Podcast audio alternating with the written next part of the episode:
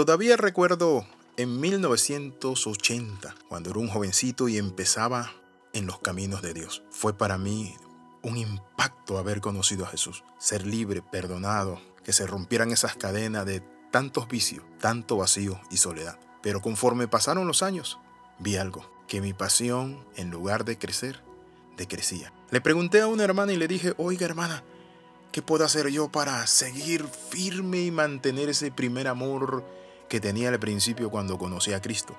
Y esta hermana me dijo lo siguiente, para recuperar el amor necesitas apasionarte. Bienvenido al devocional titulado Recuperando la Pasión. En Hebreos capítulo 12, verso 2, dice, puesto los ojos en Jesús, el campeón que inicia y perfecciona nuestra fe. Debido al gozo que le esperaba, Jesús soportó la cruz, sin importarle la vergüenza que ésta representaba. Ahora está sentado en el lugar de honor junto al trono de Dios. El mejor ejemplo de pasión es nuestro Señor Jesucristo. Y la pasión que Él nos enseña realmente vale la pena que meditemos en ella. En primer lugar, Jesús dice la Biblia que menospreció el oprobio. Cuando nosotros nos apasionamos, menospreciamos cualquier cosa. La pasión es lo que te domina, es lo que sale de ti, de dentro de ti. Es lo que te quita el hambre, es lo que te lleva a apasionarte, a llenarte de ese ánimo, pero también de esa fuerza para salir adelante.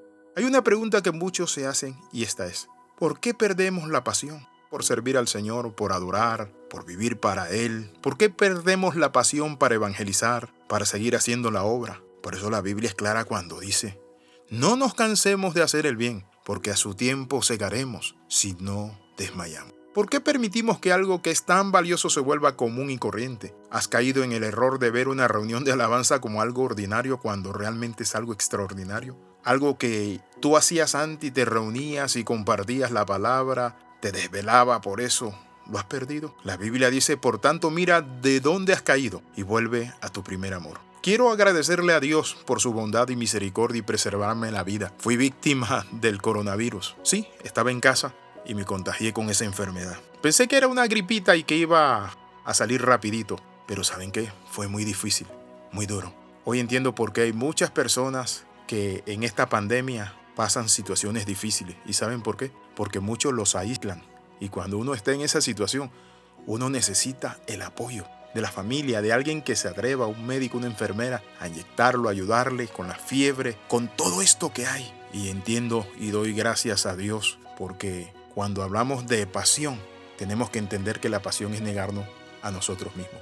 Bendigo la vida de mi hija Saskia, de Janet y de muchas otras personas que se metieron allí conmigo a cuidarme, a darme vuelta, a ponerme ese trapo en la cabeza cuando mi cabeza ardía, cuando mi respiración no estaba, voltearme y hacer tantas cosas para que yo pudiera tener esa oportunidad de vida. Mi amigo, si usted tiene algún pariente con coronavirus, en esa crisis no lo deje solo en una habitación porque uno no puede sostenerse frente a la fiebre, tomar 12, 5, 7, 8 medicamentos, atender tantas cosas, elevar el apetito, la respiración, a mucha gente, no a todos, porque a otros les pega como si fuera una gripe. Pero ¿qué quiero compartirle con esto? Es la pasión. Y yo miraba la pasión en mi hija, con el deseo de que yo viviera día y noche cuidándome.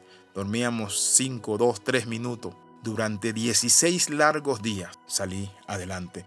Bendigo a Dios por todas las personas que oraron por todas las personas que nos llamaron, nos escribieron, ofrendaron, dijeron, pastor, para sus medicinas, pastor, salga adelante.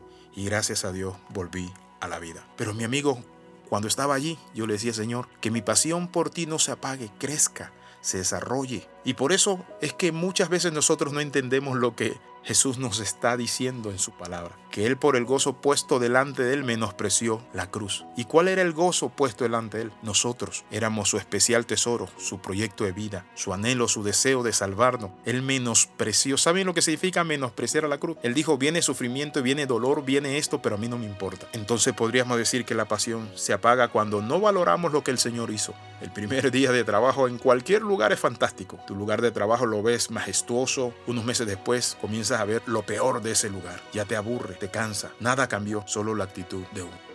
La pasión se apaga cuando falta convicción en lo que haces. Debes estar consciente de que el ser humano necesitamos estar conectados para no apagarnos. Muchas veces se apaga la pasión cuando nosotros nos contaminamos. Se apaga, claro, cuando uno se desenfoca en los afanes de esta tierra también, por el dinero, el trabajo, empresa, pero que no pierdas tu pasión por Cristo Jesús. ¿Saben qué aprendí en ese lugar, en ese momento, en esa crisis? Que todo es vanidad. Que puedes tener un carro y no es tuyo. Que puedes tener una gran cuenta y no te sirve de nada. Que puedes tener plan es maravilloso que puedes tener mansiones, pero saben que la última palabra la tiene Dios. Por eso oré a Dios allí, en medio de esa fiebre, en medio de esa agonía, en medio de, de, un momento tan difícil, y le dije a Dios, Señor, que nunca se me apague la pasión, que nunca se me apague, Señor, ya sea que viva o muera, para ti vivo, para ti muero. Eso es la pasión. La pasión se apaga cuando tú te dejas contaminar. El chisme, el espíritu desanimado de otras personas contagia. Muchas veces hay personas que comienzan a dañar. ¿Y qué sucede cuando perdemos la pasión? La Biblia dice que cuando perdemos la pasión, perdemos la corona que Él nos ha dado. Pero tengo contra ti una queja en tu contra. No me amas a mí, ni se aman entre ustedes como al principio. Apocalipsis capítulo 2, versículo 4. Por tanto, arrepiéntete, dice el Señor, y vuelve a hacer las buenas o las obras que antes hacía. Quiero invitarle